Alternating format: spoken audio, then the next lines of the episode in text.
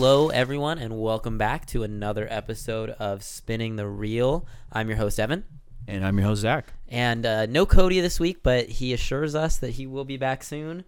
Um, and this time, do we believe him? I think so. I mean, he's he said that he's busy through the end of this month, and then he might have some time afterwards. So, hopefully, right before the Oscars, we have our beloved third co-host. That's right. That would be lovely if we could have him back for. I'm trying to think what movie comes out around then. We were just joking off air about the movie Champions. So maybe maybe that's the one. That's gonna be in his top ten. You know it. You I mean, it's a know it. basketball It is. movie. yeah.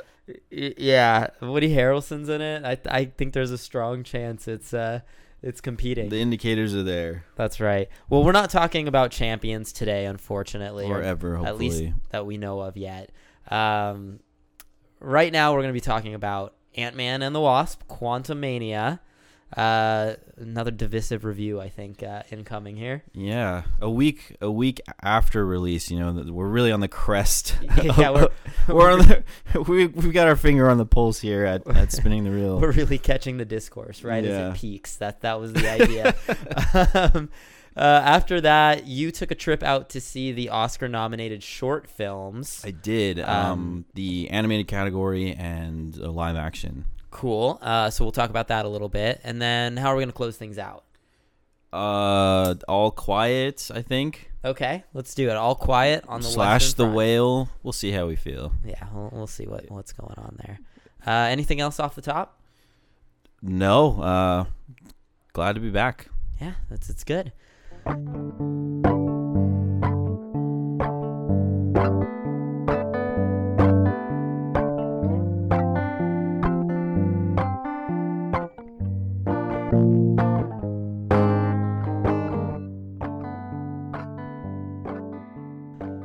right, Zach, we're going to start off with uh, another. I mean, if you listen to anybody, the critics, the culture, uh, another dud upcoming here are coming out from Marvel Ant Man and the Wasp, Quantumania. Uh, this is, of course, the third installment in the Ant Man franchise uh, of ever growing titles from Ant Man to Ant Man and the Wasp to Ant Man and the Wasp, Quantumania. Um, I think they should just keep adding words.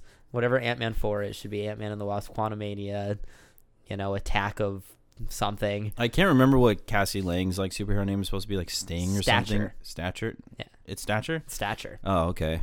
Uh, yeah, so it'll be the Ant Man and the Wasp and Stature, whatever you know, Yeah. subtitle. Like, That's gonna be it. So, do you want to try and describe Ant Man and the Wasp: Quantumania? sure. Let's I'll- just call it Quantumania from now on. Yeah, Quantumania is fine. Uh, yeah, I'll take this one. Um, I mean, so this is of course in an Ant Man film. Uh, this is post Endgame. Um, so the whole gang is there. You have Hank Pym and his wife, played by Michelle, Michelle Pfeiffer. I can't remember her Janet. name. Janet. Janet Janet, Van Dyne. Van That's right. Uh, Hope Van Dyne, the Wasp. Um, Scott Lang, Ant Man, and then of course Scott's daughter, Cassie Lang. Uh, doing the doing the like happy family thing, living their normal life. Thanos has been defeated. Um, everything is excellent uh, for Scott. He is doing the media tour. He's got a book out, um, and then he gets sucked into the quantum realm again because of a, a device that Cassie has invented to transmit a signal down there, similar to she described it as like the Hubble telescope for quantum. You know, Sure. and um, uh, unbeknownst to the rest of the family, but Janet has been harboring the secret of a, a massive threat in the quantum realm, uh, who immediately responds to the signal that gets that is being sent down. Uh, they are pulled into the quantum realm and um, are being, I guess, tormented or, or hunted by by Kang the Conqueror, a variant of He Who Remains from the Loki series. If you happen to catch that, uh, who is trying his hardest to escape the quantum realm and dominate the multiverse. Continue conquering worlds. As yes, uh, the the the MCU's next Thanos, um, uh, leading into like Avengers five and six and Secret Wars and all these big projects that have been announced. Uh, Kang, of course, played by Jonathan Majors, um, and so then this is the adventure of them going up against Kang for the first time and Kang's introduction into the MCU. Uh, we see some familiar faces and some new ones.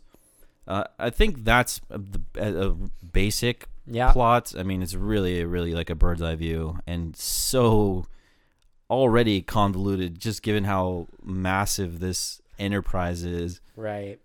Yeah, I think this movie is tasked with setting a lot of things up. So it's it's weird. Um, like you mentioned, Kang is a variant of this other version of him, the um, He Who Remains from the Loki show, uh, and that show does a lot to sort of set up this idea of the multiverse and and all of these different timelines coexisting. But this movie is doing a lot of overlapping exposition. And part of that is maybe Marvel wants all of these movies and and shows first and foremost to like be sequels to each other, but also to be plug and play. So if you did miss something, you can still jump in and know who these characters are and figure that out. So Yeah, it's like just enough to not be completely lost. Right. So there's enough stage setting here that if you didn't watch Loki for whatever reason, uh, and you're watching, you know, the 30th Marvel movie that they've made, uh, you know, good for you for sticking with it.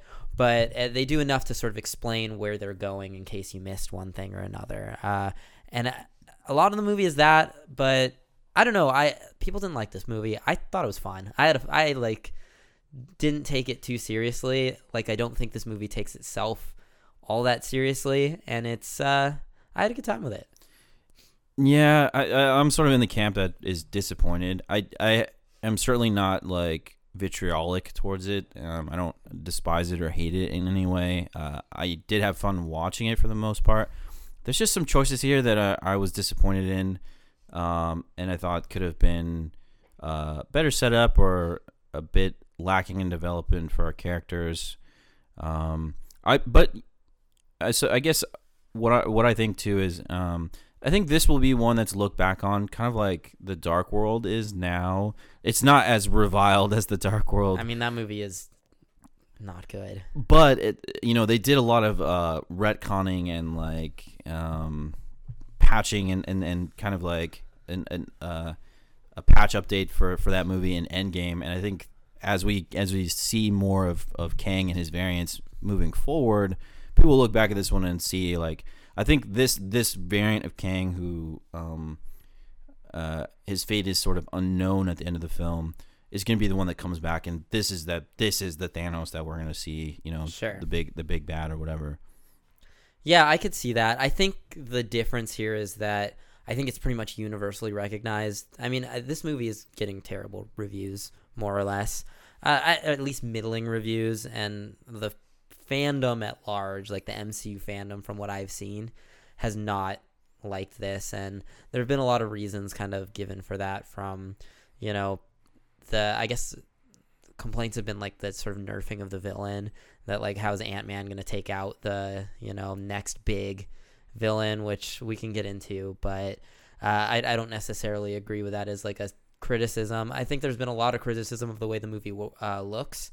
And there's been I, I think i saw something today that uh, like a lot of the vfx team got taken off of ant-man to help finish wakanda forever and that like the finished product here isn't exactly what they had in mind and there are some like pretty I don't know. Like you, we can just say it like the uh, the effects in this movie are pretty shitty at times, and like Yeah. MODOK, I think is is like case in point, just a Vile. ridiculous, just absolutely stupid vile. looking character. yeah Um, despite that, I still think he was an entertaining character. Um, yeah, that, so like all these different reasons, but I think you look back at the Thor: to the Dark World, and it's just like it's forgettable. It's boring. Like it just was not a well paced or structured movie. I think Chris O'Dowd did an interview and forgot that he was in uh, Thor: The Dark World briefly. Um, but yeah, but this movie I do think has some merit on its own. Even like it's clearly setting itself up and setting the universe up in such a way that it is going to be important, a la uh, Thor: The Dark World.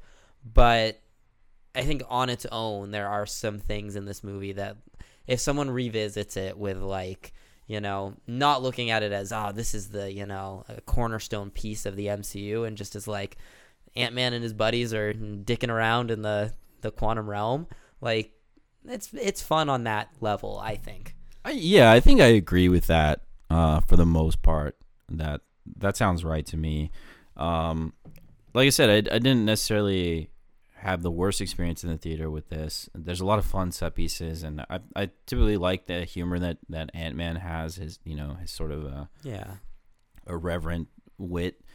Um, and definitely this is one that I wouldn't object to like rewatching even now. Yeah. you know I would I might go see it again in theaters since it's gonna be playing for a while. Uh, Yeah.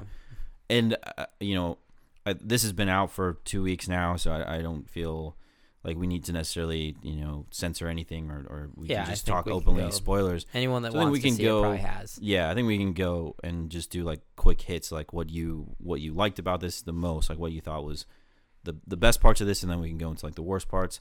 For me, Jonathan Majors, dude, That was like gonna be my first one too. yeah, there's there's the man can fucking act, like he's so good.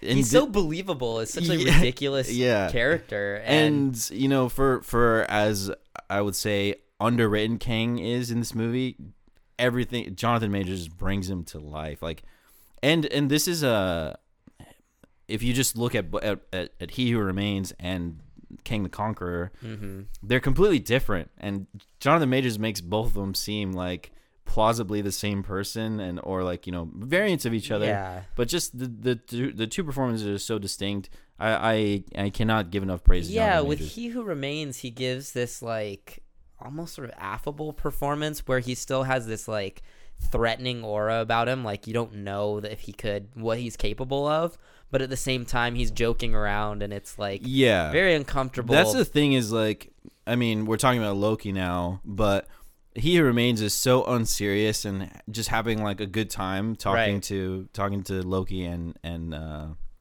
oh, what's her name? Sylvie. Yeah, yeah. but.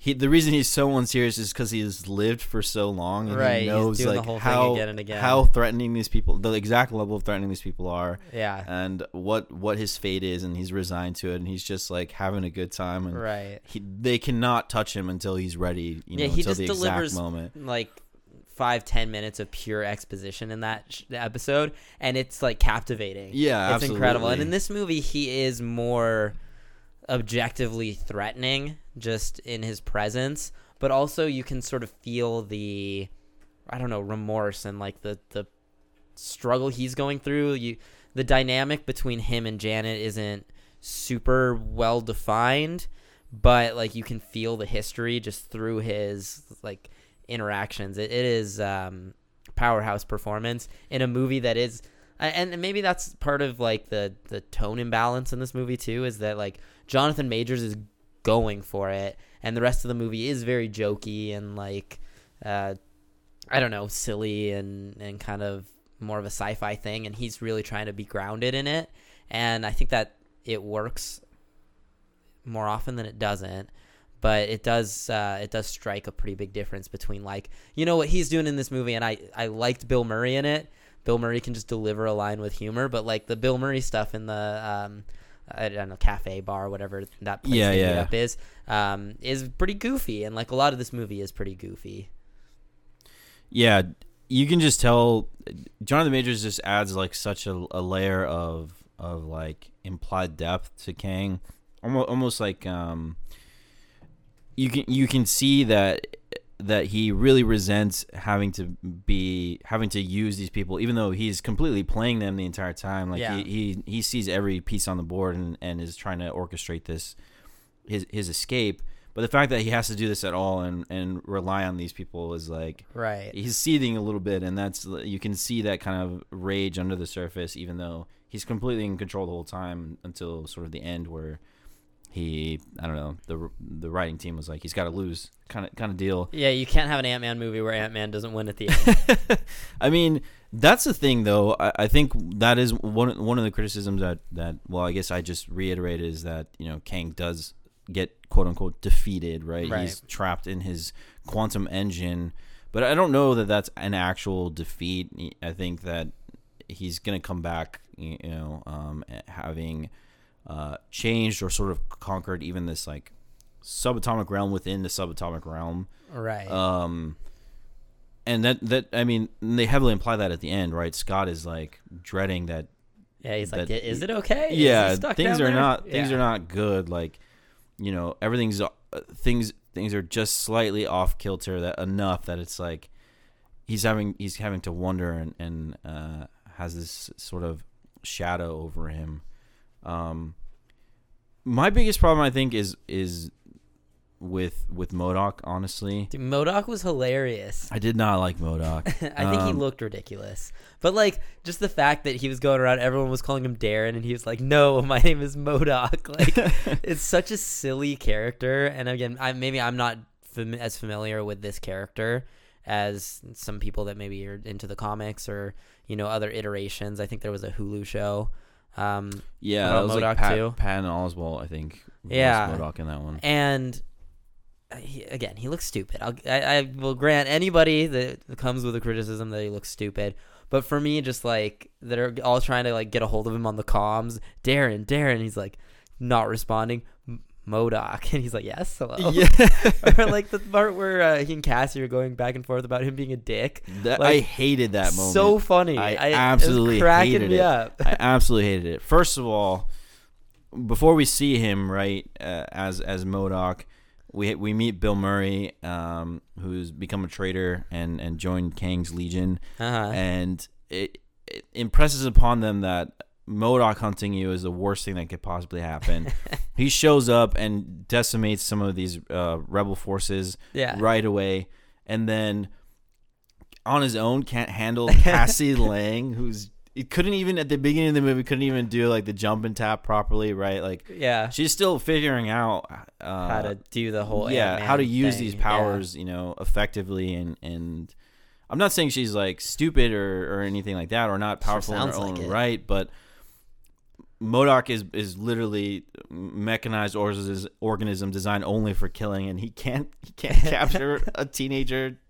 Come on, man! And then at the same time, like that, the the whole premise of the first Ant Man is that these quantum particles or the, or the Pym particles or whatever are messing with his brain chemistry, Yeah. Uh, which is how come how how he becomes sociopathic and like detached from. But he was already Humanity. like mildly sociopathic. I mean, he was a, he, he, was, was like a businessman that was exactly yeah he was you know, he was ambitious Yeah. you know and willing to uh kind of ruthless and unscrupulous, I guess. yeah but then he he becomes like a super villain as Yellowjacket Yeah. because because he's not using the the technology properly and his brain is being poisoned uh so then to to just like reverse that because someone says like hey buddy stop that don't do that uh But it seems like uh, his don't be a dick like yeah, so come on like man. his character. Um, well, I think maybe there's slightly. I mean, I'm not gonna try and say that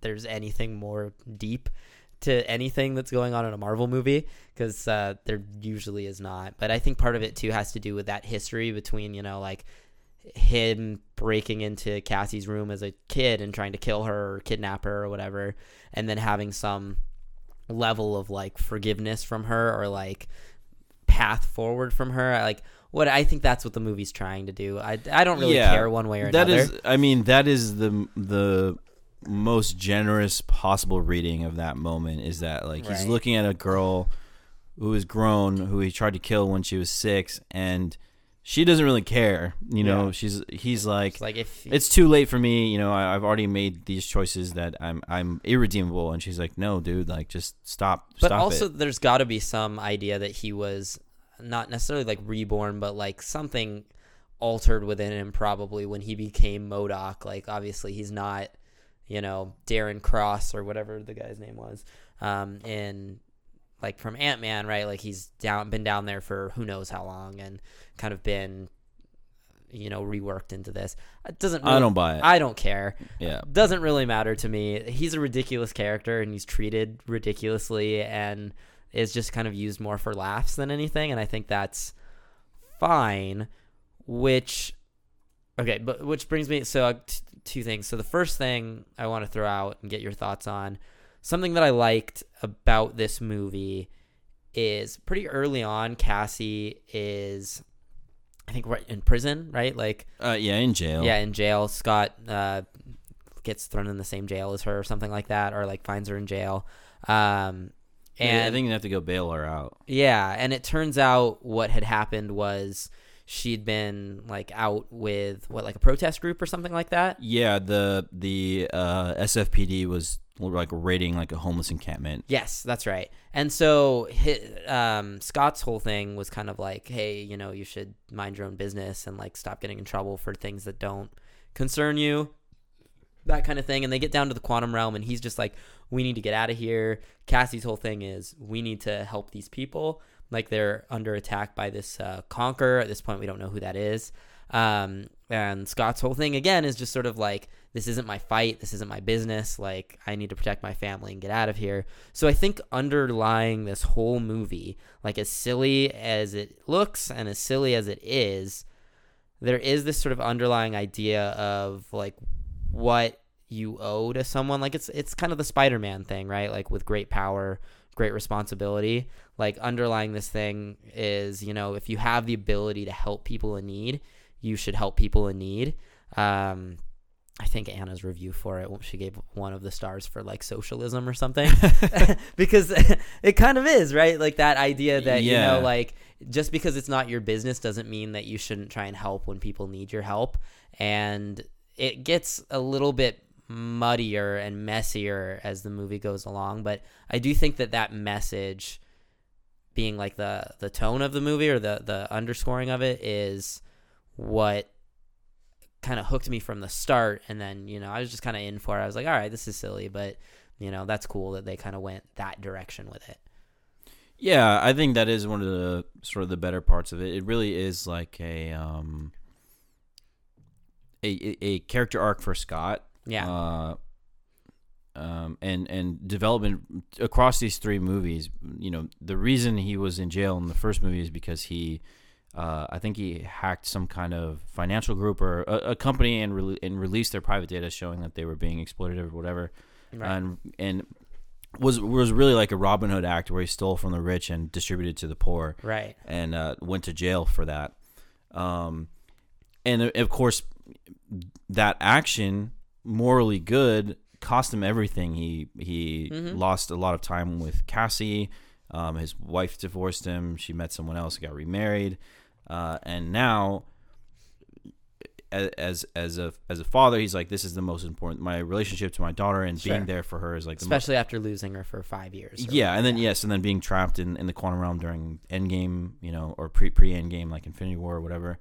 So yeah, now now he's like really become not selfish isn't the right word, but like self interested in the sense that like he doesn't want to he doesn't want to lose any more time, and that's something that Kang Right. says to him, and and uh and there's a little bit of a quip where Cassie's like you like you've lost your edge, old man, sort of thing where yeah. he she reminds him that he did that thing uh, where he helped a lot of people even though it meant a huge self-sacrifice. So yeah that that's that's completely present and uh, that's good. I think this just falls a bit short. Um it's it's i don't know if it feels rushed. It just feels contrived. Yeah. Um, the you know the finale with how Scott defeats Kang, and then there there's a lot of room here for like interesting choices to be made that they're just not. well that's um, marvel. Yeah, where uh, I mean, this movie should have ended with with Scott and Hope trapped in the quantum realm, oh absolutely. Right? Like yeah. the fact that in the beginning there's this they get sucked into the quantum realm against their will and the device wasn't even made as as a as as designed as a portal. It was just sent meant to send like a signal to start mapping the quantum realm. Um is ridiculous. That just you know right at the end at the end of the movie the portal just opens up. Everything's fine. They get to come back yeah that is pretty regular life. ridiculous that they're able to just kind of come right back. That that sucks. Um, Kang himself, uh, sort of choosing to try and bring all of his forces rather than just escaping him alone, I, I feel like is a, is a out of character choice. yeah Um, well we don't really know uh, i mean i guess we only know what we saw of him in this movie and so but I mean, he, he has he. the backstory is that he was actually exiled by the other variants for being too radical, for Right. being too much. Oh, that's right. That was uh, kind of revealed. I think it was revealed in the movie, but that was one of the post credits, right? Y- yes, um, it's it's in it's both. So Yeah. in in the text of the film, um, the reason that that Janet betrays him after they were working together is because she touches the quantum engine and sees a vision of like who he actually was. Right, because it was like a part of him or something. Yeah, yeah, yeah, yeah. And um then I I think it's uh does he say I can't remember if he's the one that says it, but basically he I think he does. I think he Yeah. does say he the says they other- betray they yeah. betrayed him and like they exiled him there because he was too powerful or too, you know, unpredictable or he was rogue basically. Yeah, So they all turned against him. They sabotaged his quantum engine and got him stuck there. Uh, so I think someone like that, the the logical choice is forget everything I built here. Like I can do that again. I it's so it's much more important that I get out. I need to get Yeah. out, and then I can take it from there. But sure. literally, the only place that can hold him prison is where he is now. Escape. He he should just escape. Uh, and then you have the the the Deus Ex Machina with the ants coming through. I mean that that's at least explained. Why that, not? Yeah, Yeah. that like you know it's plausible that they they lived a thousand lifetimes and they're completely advanced from the time that they've been in there. Another the- just like ridiculous funny thing. Like I Yeah, think this and this- is just yeah, packed with I like don't- stupid jokes. I don't hate that. I don't. I don't hate that idea. I mean, ants are like, uh, what's the word? I can't remember the name of the of the type of like society, but they they serve a queen, right? That It's they're almost like a hive kind of it- thing. yeah, exactly. And so their development in tandem with each other and at an accelerated rate, like I totally believe. But at the same time, it comes out at the last second, so it just feels there's there's a couple of like plot contrivances like that that I'm just left left me feel Yeah. left me feeling like the wind out of my sails a little bit that they could have landed this a little better. So I want to throw out an idea here and get your thoughts on it. This I, I put this in my Letterboxd review, but for the podcast, I want to kind of get into it a little bit because it the discussion that I've seen and heard about this movie is most similar to any other recent Marvel movie that I can think of is Thor Love and Thunder.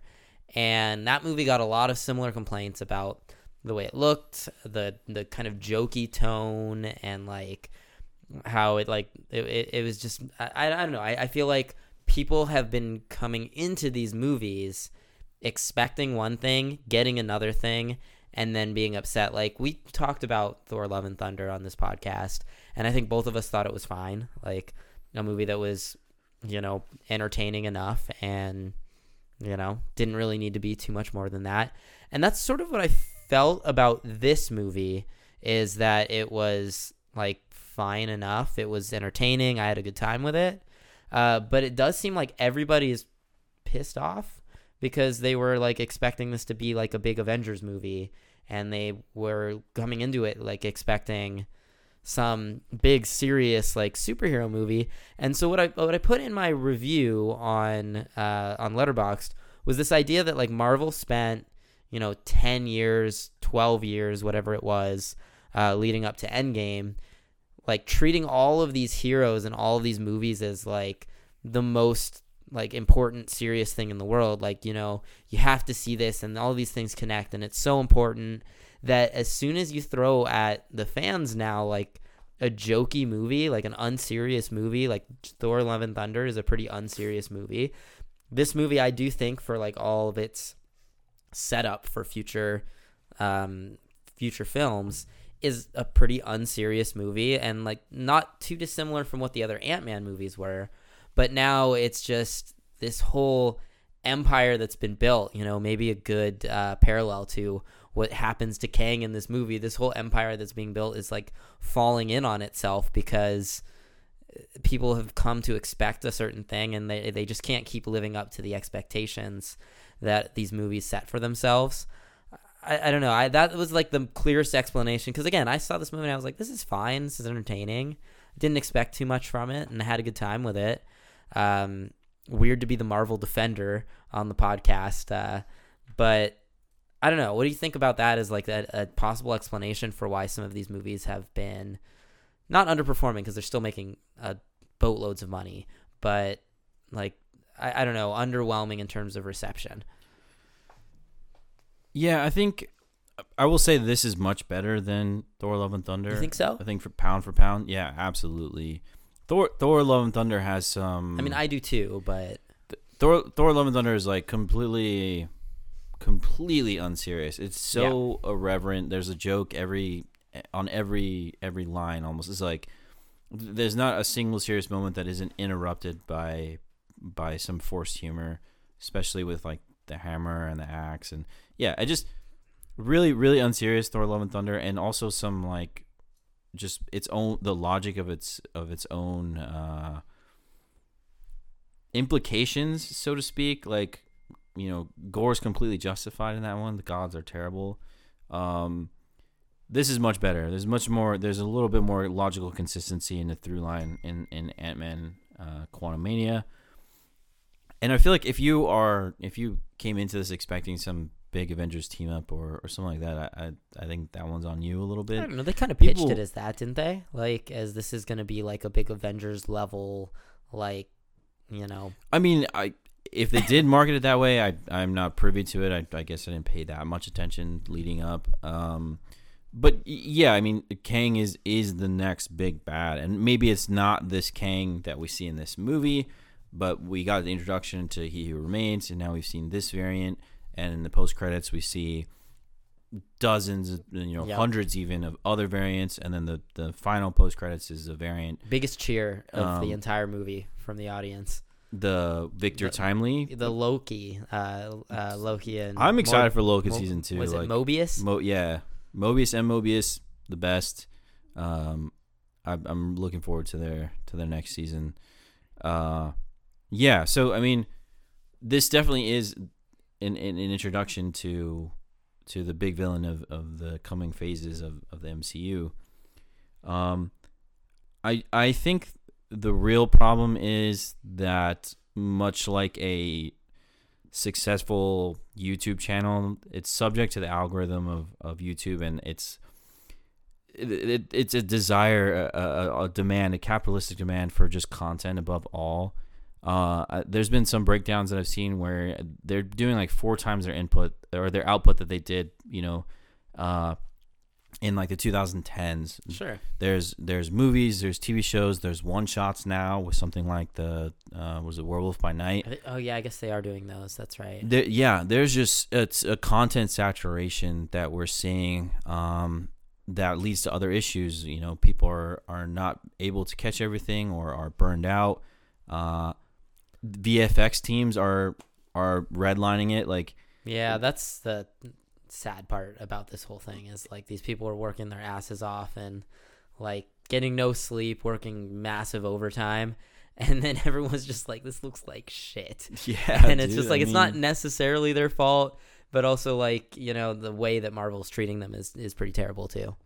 Yeah, absolutely. Um, and that's just the that's the nature of the content machine, and and for the the largest franchise globally that exists Mhm. right now, like uh, it's to be expected, I guess. Um, hopefully, I honestly, they should just do less, do less. you know, you can you can do so much more if you just do less. Like yeah, you know, uh, it's so funny though. know to what? See oh, go ahead. don't be a dick. Come Don't on, like dick. that's The the commentary online is just so ridiculous because it's I mean like obviously you should never wade into the comments or anything, but you know there's people that are just like this movie looks terrible, it's awful, whatever.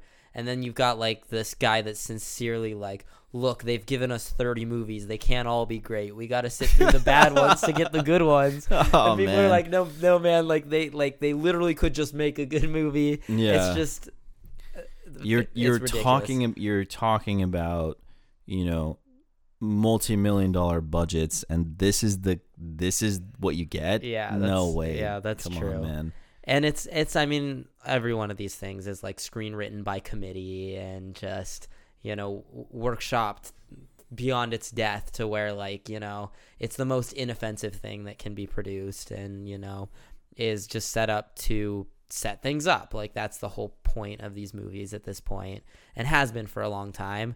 But i think now it just maybe after the fact that um, you know iron man and captain america are kind of through we're we're just not with characters that we have this built up uh, reverence for and all that stuff, and it just doesn't feel as important to sit through like a nothing movie with, you know, Ant Man and company, as it did with uh, with like Captain America or Iron Man or anything like that.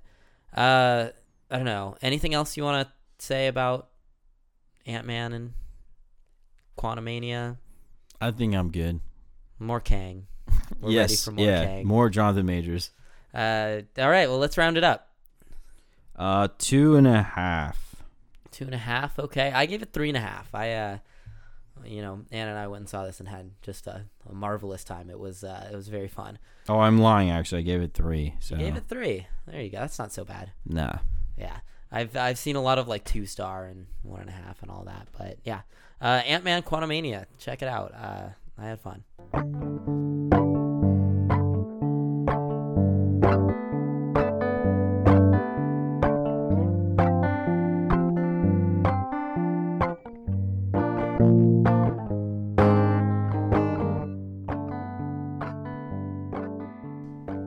Right, Zach. So you just yesterday, as we record this, uh, went and had a little adventure out to the movie theater to see the Oscar-nominated shorts, the uh, animated ones and the live-action ones, not the documentary shorts.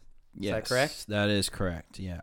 Okay, awesome. Um, this is something that I have never actually done. So I think the last three Oscar years, I saw every uh, feature length film that was nominated in every category.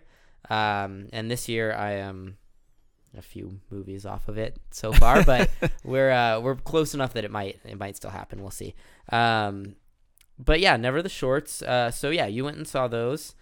Uh, do you want to list them off real quick? The the films that you saw. Yeah. Okay. So the uh, the shorts nominated in the live action category, we have Ivalu, uh, from where was this from? Uh, Denmark, Okay. and then uh, Night Ride, uh, from Norway, uh, Le Pupille, which is like Italian. Um, I don't know if the film is actually from Italy. I assume it is. Uh, um, also a Disney movie. Yeah, Uh, that's on uh, Disney Plus, I think. Yeah. Uh, and then uh, the Red Suitcase out of Luxembourg. Wow. Um, and then An Irish Goodbye uh, out of Northern Ireland. Very diverse slate of films. Yeah. Do you want to just go through the live action ones first, and then we'll, we'll do the animated ones? Yeah, sure. Um, Um, so what what in here? Uh, let's start with this. Like, what in here was good? Like, what would you?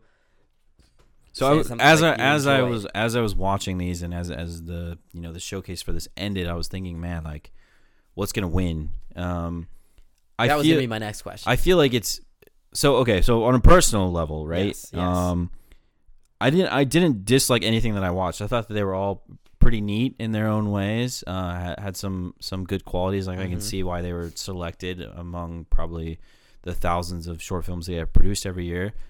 Uh, and maybe they had the right exposure or whatever. I don't know anything. I about mean, that I, kind I of think stuff, the selection criteria is they have to play at a like a major film festival. right. Uh, so that like narrows the field, gets a lot of the filtering done by, um, you know, film festivals themselves. right. And then I imagine you know the ones that get you know any sort of good reception out of those, uh, end up sort of on the radar. Yeah, so out of this one, out of the live actions, I think my personal favorite um, is the the Red Suitcase. This is a a 17 minute short um, about a young girl from Iran, uh, only 16 years old, um, and has been uh, entered into an arranged marriage. Oh, Um, okay. so she's in the air. Yikes. She's in Luxembourg airport, and is sort of deciding that she doesn't want to go through this and and needs to escape. So it's this horrifying thriller of like this really tense of like is she gonna make it out Right. um, while her husband is waiting for her and like looking for her, um, or you know her her, Her- to be husband. yeah, you know, betrothed. Exactly. Yeah. Uh, very, very well done, I thought. Um, probably, I think my, my personal favorite out of these five. Uh, but like I said, th- I mean these are all good. I think it's I think it's that one um, or probably uh, Le Pupille that that wins. Um, Yeah, so I see you marked down uh, Le Pupille with uh. I don't know how you would say that with uh, with a heart here. Does that mean that you think that's the one that's gonna ultimately cross the finish line at the Oscars so this is Disney produced. Yep. Um, on and, Disney Plus for everyone to see? and also uh, Al- Alfonso Cuarón has a producer credit on this. That's pretty powerful. Um, it's also so funny. It's Yeah. hila- it's hilarious. It's uh, We've been meaning to watch it. We haven't. it's quite so it's yet. it's so whimsical and just like absolutely silly. Uh, it's the story of um, sort of like Christmas Eve and Christmas Day at this uh, religious boarding school in Italy during Mhm. during the First World War. oh, directed by Alice Rohrwacher. Uh, There is singing and dancing, and it's got like a Madeline kind of vibe to it yeah. uh, just really funny and and the girls are so adorable and you just you can't help but like love it it's it's just it's fun um I, this is widely available on disney plus as we've said i think anyone uh, who has disney plus should check this out it's only a couple of minutes long uh it clocks in at 38 minutes right so this one really maximizes the time. I want to say 40 minutes is the limit to be considered a short for the Oscars. Right. So it's using every just about every minute that it that it's allocated, uh, and does it do a lot with those? Absolutely, just brevity and humor and and whimsy. Yeah. Starring the director's daughter too as the uh the Mother Superior uh Fioralba. Yeah. Okay. So it's just these it's just these young adolescent orphan girls Yeah. um, living in in in uh, this religious boarding school orphanage, and getting up to hijinks. And and there's a very strict mother superior who's really really mean. Um, You should you should watch the director's uh last feature. It's uh, I think it's on Netflix. It's called Happy as Lazzaro. Um that sounds familiar. really good kind of a almost like a fairy tale Hmm. type story um, about this uh, I don't know like teenage boy who is living in like sort of a rural agrarian kind of community who I can't remember something happens where they like either all die or some or something like that and he wakes up and he's in the city and he's like in the future and it's uh, like sort of about him exploring it- it's really interesting it's kind of split into two halves but I Huh. I yeah. really enjoyed it I'll have to check that one out.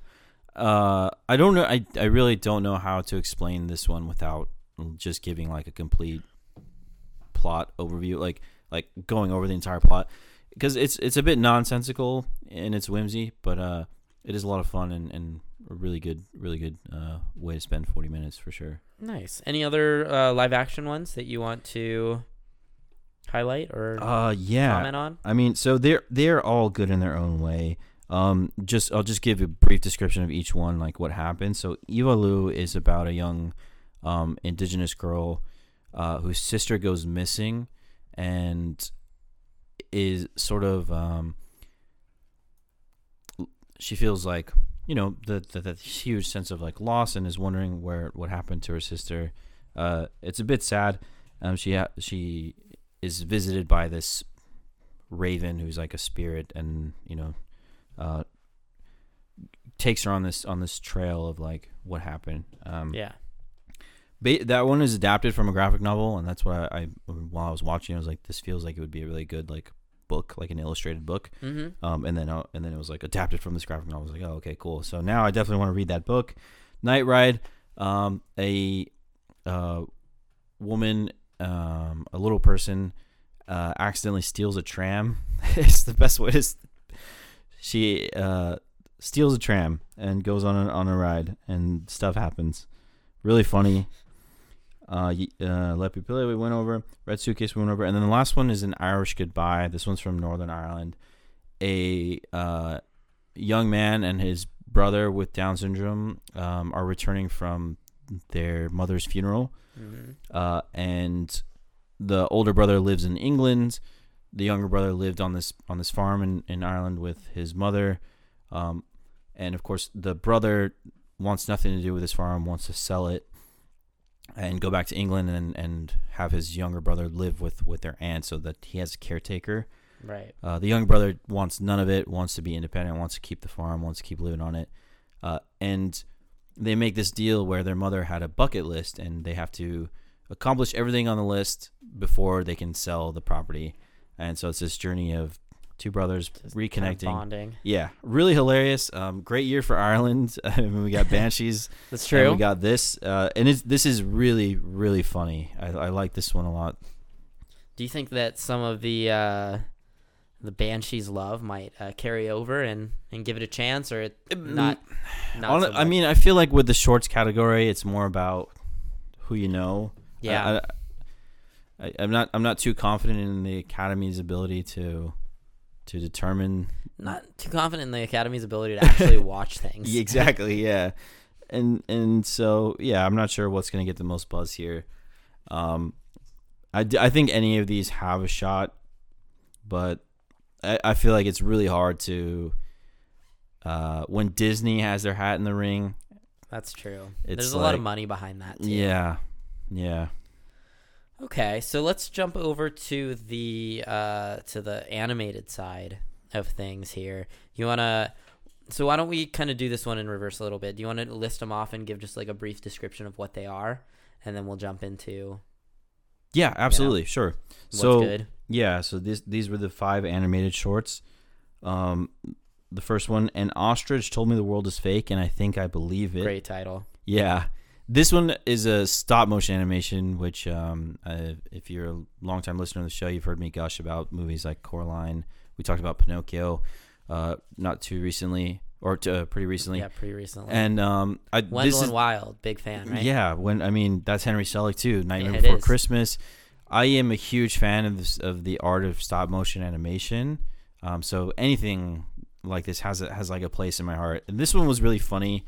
Um, it's about this guy who's sort of uh, trapped in this um, telemarketing job, uh, and the whole movie is shot on the um, the screen, the the camera screen. So I, I guess I don't know the actual name for that device, but when you're filming a movie, Like a viewfinder kind of thing. sort of when you're when you're filming a movie, you have a screen that you can see what the camera is seeing, like on a television Mm-hmm. almost.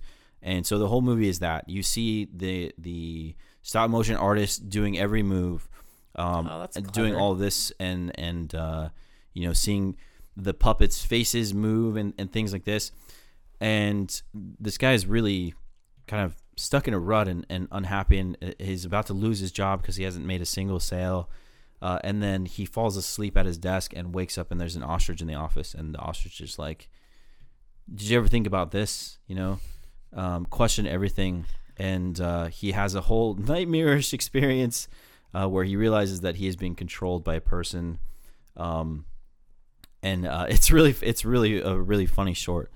Um, Short too. It's like uh, 12 minutes. yeah, it it is, it says. is it is very quick and uh, very humorous.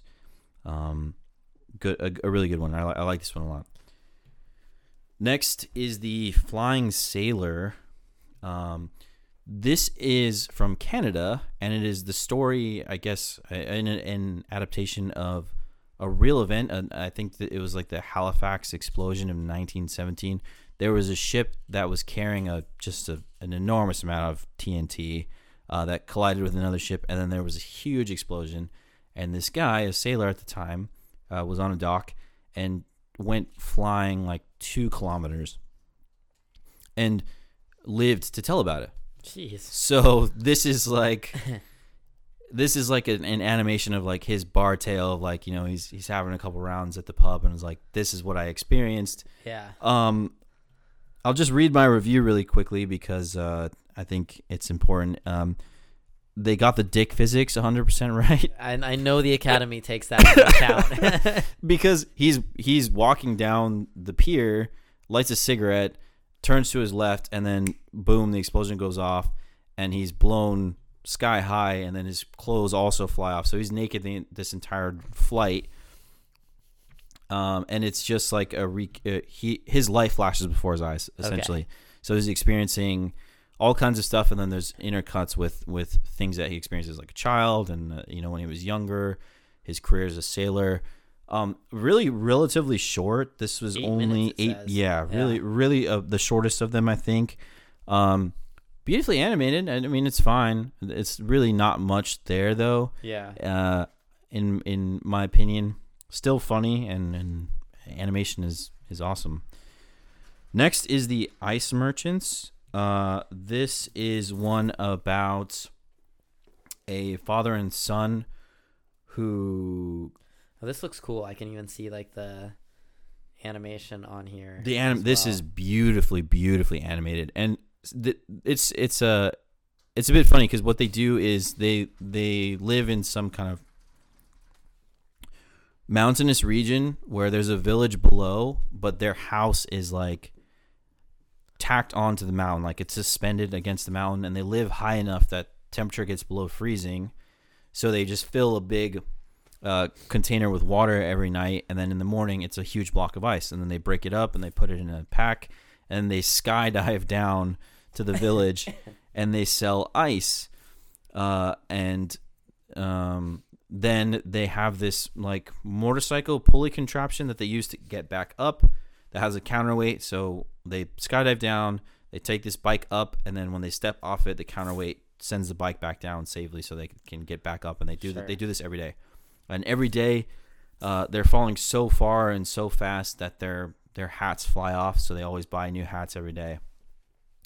Um, and I, there there there are some um, allusions to uh, what happened to the mother in this case, and uh, some some disaster strikes, and and how they sort of make it out of that. But it's really really, I love the art style on this, and uh, it's it's quite a nice story. Yeah. Okay. Cool. What else do we have?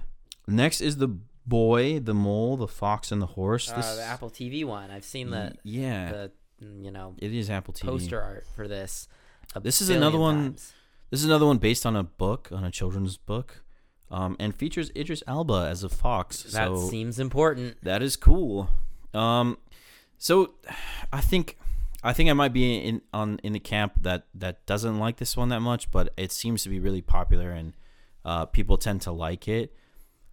I think as a book, this would you know I I can understand why people would love this as a book and like why someone wa- would want to option this to make a short film like this. Sure. Um, it's essentially a young a young boy, like a Christopher Robin type figure, who uh, is lost in um, this winter wonderland. Uh, who meets these animals and they become his companions? So the mole, the fox, and the horse.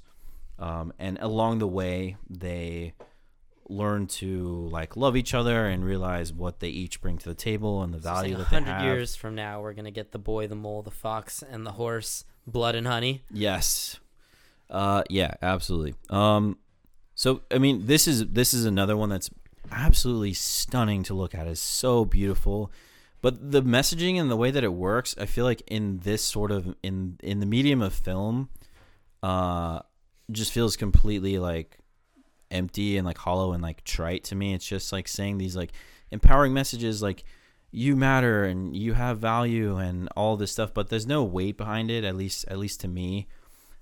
As a as a book though, like if I was reading this to to my child or a parent was reading this to their child, I can absolutely see how powerful it is. Um, so there's some messaging here that's that's really nice and, and good and important. Uh, I just don't know if it's as, as successful as a film as it is as it would be as like a book. Okay. Um, but still, again, as an animated short, really, really beautiful to look at, and an excellent showcase for the power of animation for sure. And then the last one, my favorite, and what I actually hope wins, even though I think it's going to be the the boy, the the mole, the fox, and the horse, um, is called My Year of Dicks, and uh, this is about a a woman, the actual, I think, the director and the writer, uh, autobiographical sort of memoir of her time as a teenager uh, when she felt the need to lose her virginity Mhm. um and how she went about that and like really like learning about herself uh, this one is completely like so humorous and like so devastating. Like you know, we were both teenagers once. Anyone who's watching this, you know, uh, as an adult is gonna remember those like super awkward teenage years and things that you did that were so stupid, trying to impress, you know, the the gender that you were attracted to or whatever. Um, and just like what you thought was so cool, and you look back and like cringe now. I really like the animation choices in this one. Each it's told in chapters, so there's five chapters, uh, and each one has to do with a different boy she was pursuing at the time. Um, and and they're they're animated differently. So there's like a sort of like a punk like animation one. Uh, there's like an anime style. Uh, it's it's really fun to watch and really just hilarious. Um, especially like when her father gives her the sex talk, and it just it's it's it's brutal, um, but also uh, really sweet and heartfelt. And I, this is one I would absolutely rewatch again, and I hope Yeah. becomes widely available because it was just uh, uh, so fun to watch. Yeah, so that's interesting. I think what the difference between the live action and the um, the animated category tends to be, and this is true, I think sometimes of the feature length uh, versions here, is that uh, animation is not just about the movie and like the story it's telling, but sometimes about the form and like if someone can do something interesting with the form, and it sounds like a few of these movies do that. Um, notably, like you just said, My Year of Dicks, it sounds like uh, does. But also, this uh, an ostrich told me the world is fake, and I think I believe it. Seems like it's doing something interesting with animation style in general, and that matters sometimes for this. I think yeah, well. I, I I am less optimistic than you are. I think, and especially having seen these, I I think um, I I feel like it's gonna go to the Apple TV one, like it to Yeah. to, to this one that's like I I believe it's it's Apple TV in in conjunction with the BBC. right. It's got um, Idris Elba, which is yeah, just big it, enough. it's got a yeah quite the powerhouse. and sounds like something that like Academy members could watch with their kids or whatever too yeah, at home. yeah. So Um, so I feel like the cynic in me is saying that that's the default choice. That if, if I'm a voter uh, and I haven't seen any of them, and I just defer to like what's well, most well known, that's what I'm going with. But yeah, absolutely, my year of dicks, my favorite of, of the five animated ones, and rightfully deserves to be the winner. I think. The, the, I mean, it's just impressive that a movie called My Year of Dicks could get nominated Yeah, for an Oscar in yeah, general. Absolutely. But that's because like the nomination voting is only for people that are like associated with that industry. In that you know, like, yeah, yeah. Editors vote on the editing. Um, you know, directors vote on directing. That, that kind of thing. I mean, I'm sure best It's a group like, of people that are more likely to have seen everything. And yes have- yeah, yeah yeah so um but the the the chapter structure and like each different guy is hilarious. Um there's a guy there's one that's called the, the, the first chapter is, is about a guy she calls the vampire um who's just this absolute piece of shit. Uh, and then you have she accidentally like dates a gay guy for a little bit who's not interested in her sexually at all even though she's making a lot of advances. Just i, I really loved it. I think Yeah. that's one that sounds like a lot of fun. yeah So okay, well, uh, yeah, I've never done this, gone to see all the shorts. You know, I've caught some Oscar-nominated shorts here and there, like ones that are available and all of that. Is it something you think you'll be doing again, like uh, next next season, or Definitely. I mean, so uh, this was just down at the at the, the Long Beach um, Regal. Uh, they're having the showcase. So, yeah, absolutely, I would. And this was put on by a uh, website and I guess television channel called Shorts.tv. That's available as like part of a cable package, or and, like has a website that you can subscribe to. Um, it's definitely opened my eyes a little bit more to like short film as a medium. You know, I, it's not something I've previously engaged with very much, uh, but it's super interesting and like I'm I'm sure there's short films out there that are you know that I'm not gonna like at all. yeah, But just I mean that's the same with like you know feature length as well. Um, and this I suppose is quote unquote like the cream of the crop for this year. Um, yeah, uh, uh, or at least in the conversation for that, sure. Yeah. Uh, but it's it's certainly interesting to be able to um to see what someone is trying to say in such a contained amount of time. Um, you really have to like.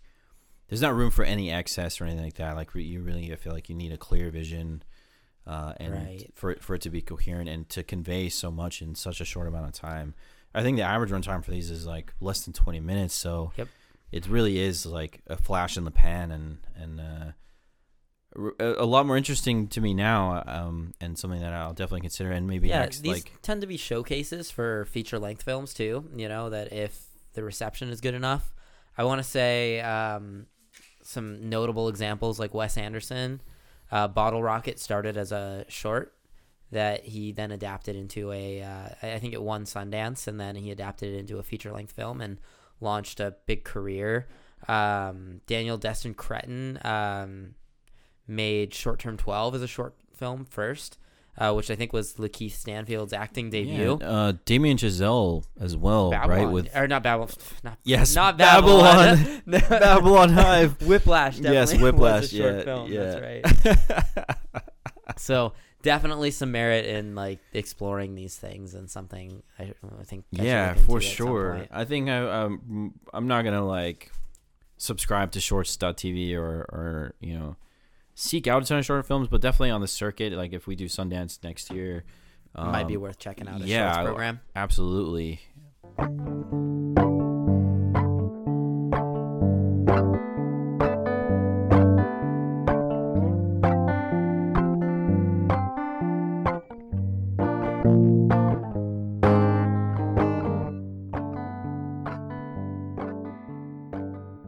All right, Zach, let's wind things down by talking about. So, one of the things we wanted to do, or we're thinking about doing with this episode, and maybe the next couple, is we touched on most of the Best Picture winners, uh, or Best Picture nominees, I guess, for this year. hmm Uh, and there are just a few that we didn't discuss on the podcast. So, one that you watched recently, um, I watched a little while back. That is All Quiet on the Western Front. So, this is a movie that I think earned eight or nine nominations. It was tied with Banshees of Inisherin Yeah. for the second most after Everything Everywhere All at Once. hmm Uh, this is a movie that I think earned 14 BAFTA nominations. Uh, so, like, something that has really popped in the eyes of, um, I don't know, awards bodies and uh, worth talking about. Uh, this is a German adaptation of the classic anti-war, like World War One uh, novel, All Quiet on the Western Front, uh, which was adapted in 1940 by a British um, director. I can't, I don't have the names right in front of me, but uh, by a British director that uh, won Best Picture actually back in uh, 1940, and this is the first time it's been adapted in the German language. Uh, you watched this not too long ago. Um, what do you think? Uh, I liked it quite a bit. Um, um, I also liked 1917 a couple years ago. Uh, it's war, as brutal as it is, is quite like cinematographic. I suppose. Like it's, you know, there's a reason why war films are so popular. Um, not only for the the stories of you know heroes and and great win or like you know triumphant wins and horrific losses, but like it is spectacle. Um, it you know it's explosive, literally, uh, and that is something the camera absolutely captures here. Uh, it is it is quite the display, and the the cinematography here is is of the highest order. Yeah, I um I agree with that. You haven't seen the uh, the 1940 edition of this, right? No, I have not. let I haven't me- seen let the, me pull the original who that is. adaptation. No. Yeah, that is a Lewis uh, Milestone movie. Um, who did like the he did the original Ocean's Eleven. Um, I feel like is a pretty well known. Um, he's Russian American, not not Irish. Uh, so anyway, uh, that again, that movie won Best Picture. Um, really, really good. Like uh, genuinely, uh, I think I have it as a five star review in my book, and one of the best movies I've ever seen uh, is this 1940 adaptation of this this book, and it is um, devastating. Right? It's this uh, mostly quiet adaptation of World War One uh, that was shot, directed, made in between the world wars when the like wounds were still fresh, and this like this very brutal, very direct anti-war p- piece of filmmaking, saying like what we've just been through, what we are. are uh, I mean, I guess it was during World War II then, if it was 1940, right? Yeah. What we're going through now is something that we should never ever go through, and the ideas that it presents, like that atmosphere back at the time of like warmongering and and nation building and and all of these things as being a complete folly is so poignant and sharp in this in that adaptation. Whereas this movie i think is obviously with the advent of all of the filmmaking technology that has that exists now you can capture the horrors of war in such like a a visceral way but it doesn't have any of that like no one involved in the making of this this movie this version of the movie seems to have that same inherent understanding of what it was actually like to be in that situation.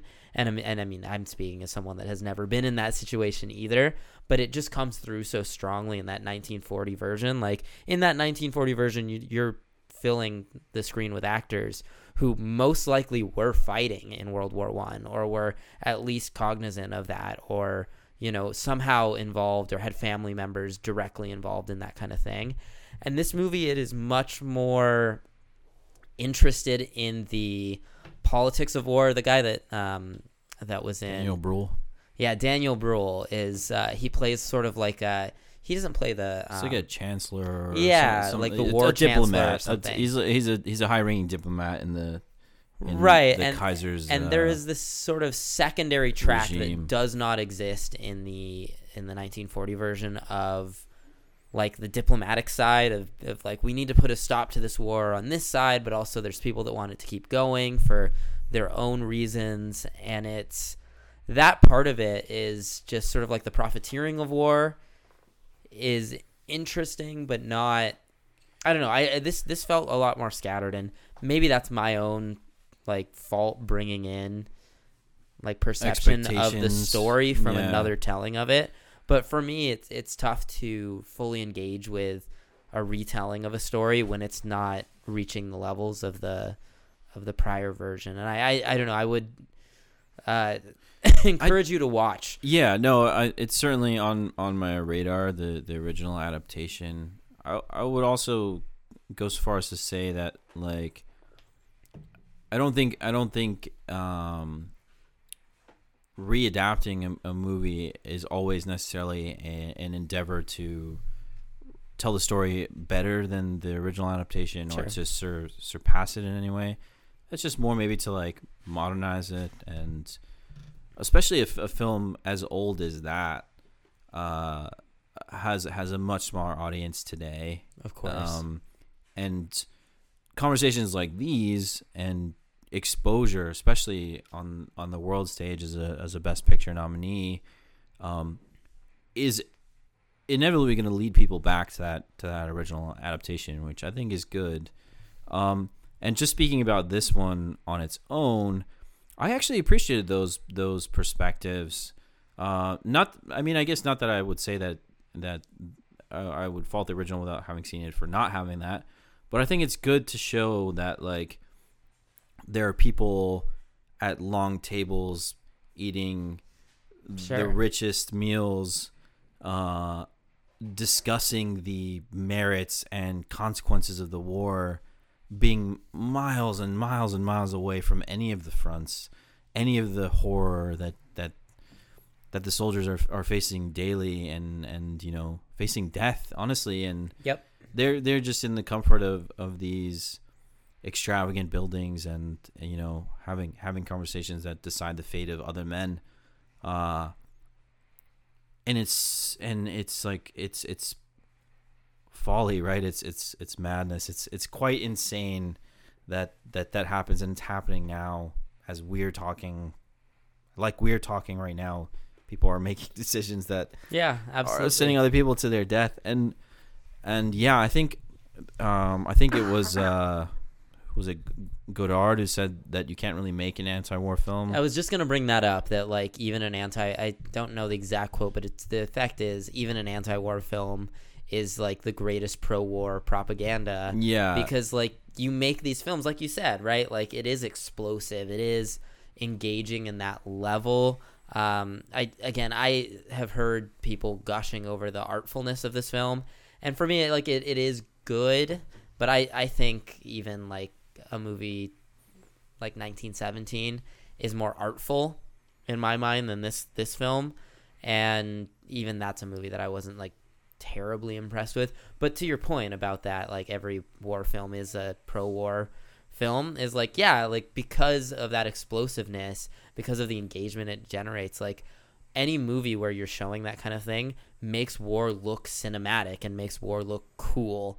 And again, maybe the only war film I keep coming back to it, but the only war film I've ever seen that really felt like it was just destroying the whole concept of going to war in the first place was uh, the 1940 um, All Quiet on the Western Front. So I had a lot of high hopes coming into this, and it was sort of, you know, I went and saw this in a movie theater, and I think I'm glad I did. It was, uh, I yeah, I wish I'd seen this on the big screen. it was very cinematic for sure, but uh, it it was underwhelming uh, in terms of those expectations. Yeah, I think um, this is a valiant effort in terms of being as as forwardly anti-war as you can be, while also depicting war Yeah, um, as as a as a feature film. Uh, this spends a lot of time outside of any conflict, right? Um, there are there are a few big conflict sequences, but most of the moments we get are are uh, character moments where they're having discussion about what they're missing back home or what Sure. they're going to do when they get there. Um, we have these political sequences. Uh, there's a really interesting general um, who is just like this absolute war dog who doesn't even have an identity outside yeah. of like. calls for a last minute. He's the one that calls for a last minute Yeah. attack before the the ceasefire. hmm Yeah, Yeah, and he yeah he has this interesting uh, monologue about his family history about how every. Every almost like a Lieutenant Dan, like every every member Yes. of his family is his father and his father's father, all all one of the were, were best soldiers. parts about uh, Forrest Gump, like Yeah. in retrospect, Yeah. just But uh, yeah, this really goes a long way to showcase like the human cost, um, the needless death. I think, and really early on, like because the movie starts, you you're following these these young German boys who are are like have been eager to go off to war, yeah. propagandized, yeah. and and have bought into the the nationalism that that Germany was peddling at the time, and are ready to go to the front. They're excited. They feel like it's their it's their duty to their country, and you know, duty as young as young German men to to go fight in this war. And they get there, and of course, it's nothing like they expect. It's all too real, all Yep. too quickly. Everyone uh, could not give less of a shit about them as the new recruits. Like all these seasoned soldiers who are there, they're like, "You're gonna be dead by tomorrow." Yeah, You know, like they've already re- they, they, these are these are men who've already realized that any attachment is is uh, a vulnerability in this in this environment. Um, and the Yeah. first thing they're tasked to do is collect the dead. right. Which is just a brilliant uh, sort of. Uh, I'm trying to think of the word here, where um, reflection of the end of the movie or Yeah, uh, ripple to to the end where it's Yeah. just you know someone is collecting the dog tags of you know one of the characters at the beginning of the movie who was tasked with doing that that were attached to you know like it Mhm. is um and then and then right away, I think not maybe not that night or the next night, but the following one, the first time they get like bombarded, uh, their bunker collapses, and and one of his friends uh, that he he was in school with and then became infantry with uh, dies, and he finds his his broken glasses, and the last thing he said was like, "I want to go home. Like I'm scared. I want my mother. yeah I, we shouldn't have come to the to this war kind Right. of thing." And it really just goes so far as to like really gut punch that like this is completely needless uh, slaughter and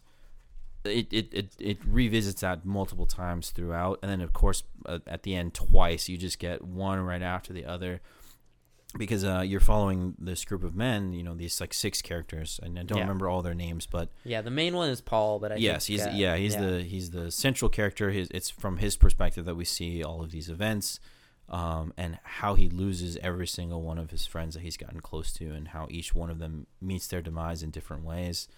Uh, and then of course he himself, only having been there because of this zealous general that I mentioned earlier. yeah. So it's just yeah, it's completely like it's as it's as anti-war as it gets. I think for for filmmaking. I mean, I haven't seen this original adaptation. You've got you You- got to watch it. Yeah. and I, I would implore anyone to watch it because it really strips the story down to its like nuts and bolts in that like same sort of idea. I if I'm remembering right, it's been a couple years, maybe three or four years even since I've seen that adaptation of it. But these uh, schoolboys are basically being told by their professor that like you He's like the headmaster, right? yeah. like it's it is your responsibility to to like defend your country and gets them all riled up and then a soldier comes in and he's injured and he's like don't do this like you know this is like i made it back but my friends didn't and this whole idea. And uh the boys like kind of watch him and then just immediately go back to like cheering for the war effort and go sign up. And there is no political side of it which again i do think is an interesting other side to explore. But i do think it, it's the way it's interwoven in this movie isn't necessarily the most engaging way to tell it. Um but yeah but in that version there that's totally stripped away and like a lot of the set pieces even are kind of just stripped away. It's just the slog of like you mentioned you know there are these like battles and there are these moments where characters that you grow attached to die but in between it is just like long stretches of boredom and like being out there and having nothing to do and having like no sense of comfort or anything like that. It's um really incredible. Uh th- this movie again like i think it does a lot of the same things approaches some of the same topics but like it to me it just doesn't feel as like singularly pointed at this this one idea of like war destroys like whole societies kind of uh, in the same way. And then on top of that i do think that that critique of like every war film is like in so- to some degree pro-war comes through more in this film and, and i think it's just because like the way they're able to just show the horrors of war in such graphic but also in such like realistic ways like the explosions and like the heroism and that sort of thing all, like this movie is obviously not about that for these characters like no one in this movie is poised as like a a hero going off to like for some just cause and of course as world war one is the subject there really is not a just cause at, at stake in world war one.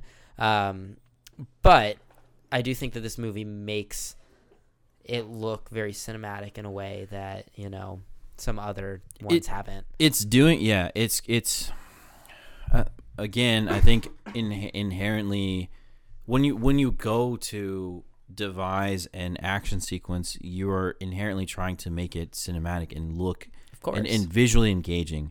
And then when you come to a topic like war uh that that that necessity is still there. So you you create it that way. Um and i think this movie is if you look at it beyond beyond just what is presented on screen and and honestly what happens immediately after right you have this this visually beautiful and intense and horrific and and bombastic sequence and then immediately is followed with consequences that are absolutely dire Yep. and unnecessary and why are these people even here? Um, or just gut wrenching losses to to the other characters or, or whatever it is.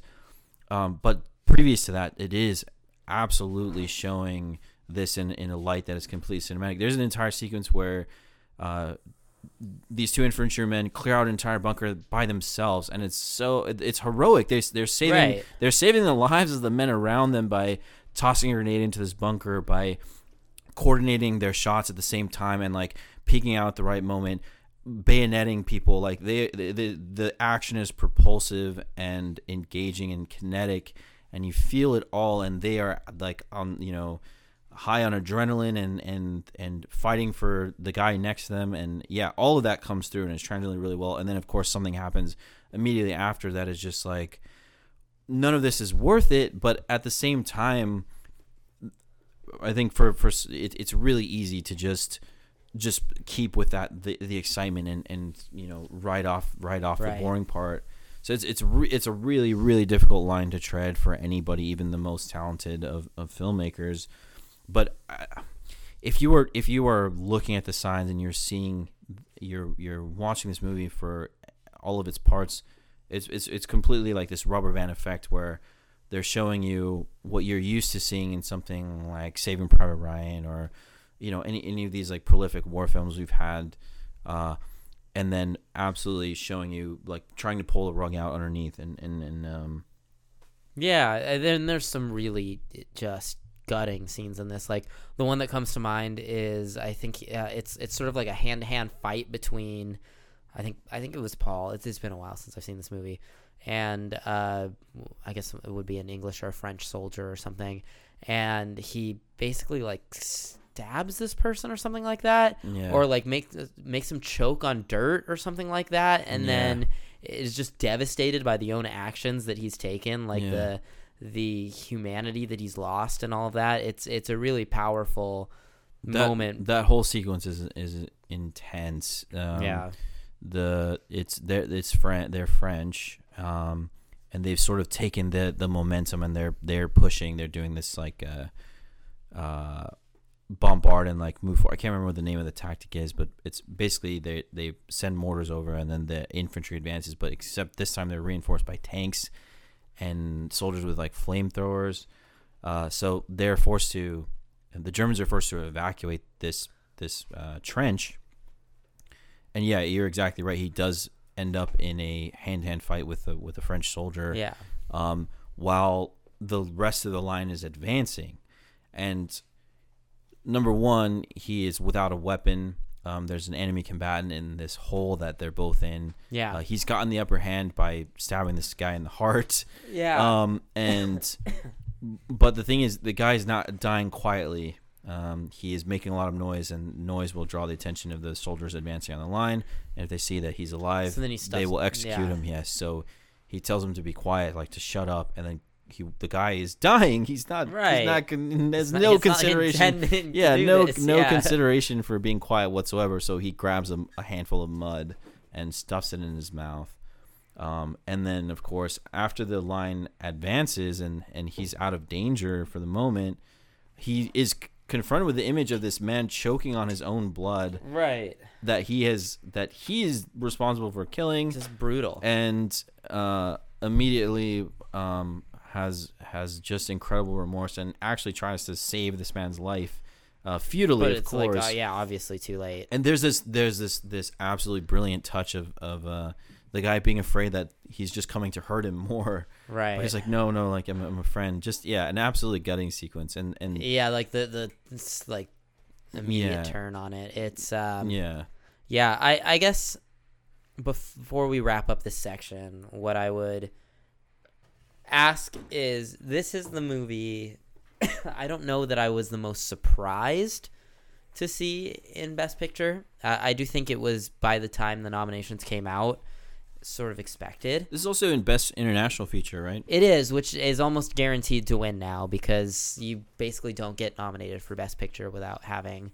a pretty broad support. Um, and, you know, I'm not sure that it has happened that an international feature has been nominated for Best Picture and not won in um, In international. in international. So I, I think it's got to be considered the favorite there. Um, but I, I think, again, not super surprising because this was sort of anticipated given the BAFTAs and given like the, the very quick rise. And, and part of that must be Netflix having it available at home for anyone to watch. Um, maybe some sort of recency bias as well. But like again, I do think it is a good movie, not a movie that I think is like uh, not what I what I would put in uh, you know the 10 best movies of the year. Um, even if the craft is good. So I guess what are you thinking as far as prospects for this movie going forward? I, yeah, I think uh, like you mentioned, it's it's pretty much a lock for international, um, given that it also has a Best Picture nom, which none of the other Yep. uh, nominations do. Um, so that seems like a pretty surefire bet. I don't think this has a. I mean, I don't know. Coda won last year. Anything can yeah, win. it it didn't get a director's nomination, which Yeah. seems like it would be. If it did, I would feel a lot better about its chances. Um, at the BAFTAs, it got in in director instead of Spielberg. Um, here, Spielberg That's got in. interesting. It is, yeah. I, I mean, the, we can have a whole discussion during our Oscars predictions, but The Fabelman seems to have fallen off considerably in the last few months. Um, In favor of Babylon. Baby, let's if only go. Babylon Hive rise up, I guess. Uh, yeah, I'm not sure that I think this movie has much of a chance outside of international. Um, Um, there- there's some I mean, it's technical it's in, in it's yeah, tech- yeah. I think it's in almost every technical category: uh, production design, cinematography, editing, sound, it, and it's got a good shot at all of those. I think I you agree. know any any any uh, war film that makes it this far in, in terms of like the nominations always has a good shot. Yep. Yeah, I, I just uh, it'll be interesting to see. I, again, I anyone that enjoys this movie, I would implore to watch uh, the 1940 edition. Uh, I know black and white film, like old Hollywood and all that, can be a little off-putting for some people, but like you know, it's very much worth your time. Uh, very much one of my favorite movies of all time, uh, and I would implore you to watch it as well, Zach. Like I think I think Yeah, you'd really enjoy it's, it. It's on the list for sure. So, any other uh, all quiet thoughts? We were gonna maybe do the whale, but I think maybe let's save that for next week. Yeah, absolutely. Um, I think uh, you know this this is an excellent film. I I absolutely uh, support your your encouragement of like anyone to watch this. Um, this is a good movie, and to explore the original, which I absolutely intend to do.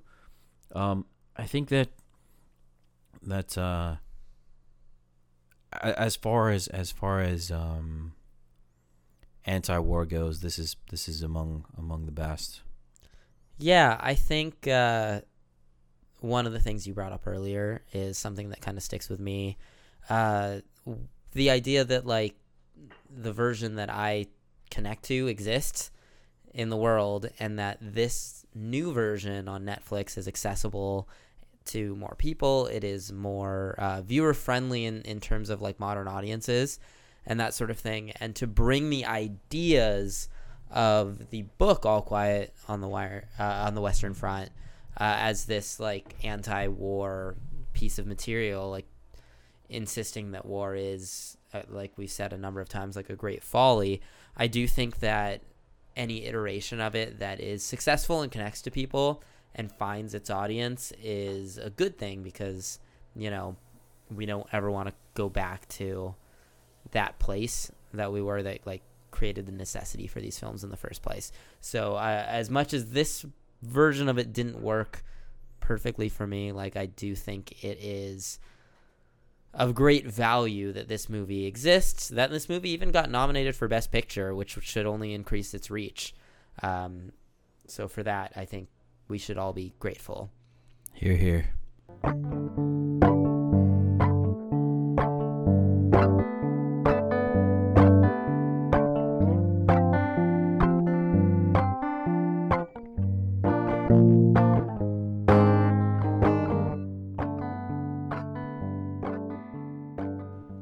Right, Zach, that's going to do it for this week's episode of Spinning the Reel. Um, we may or may not, during the recording of that episode, have gotten confirmation of Cody uh, giving his Oscar picks. He says he's picking all the winners. So that'll be interesting. Uh, where can people find you? Uh, I am on Letterboxd at painted underscore dog.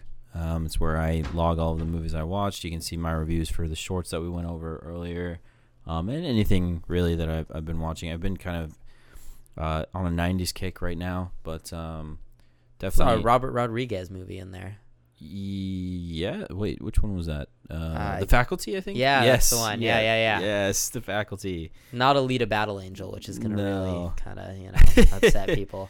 But yeah, you can find me at Evan D twenty six on Letterboxd. But more importantly, Zach, where can people find us, the Uh, podcast? you can find all Spinning the Reel content at spinningthereel.com. Um, that is where Evan hosts his wonderful reviews, uh, links to all of our episodes. Um, check them out. Yeah, and then of course uh, you're listening to this podcast, so just keep doing that. And uh, if you feel so moved, please leave a review and a rating. Uh, it helps people find us. So, with that, Zach, any last words? Bye. Bye.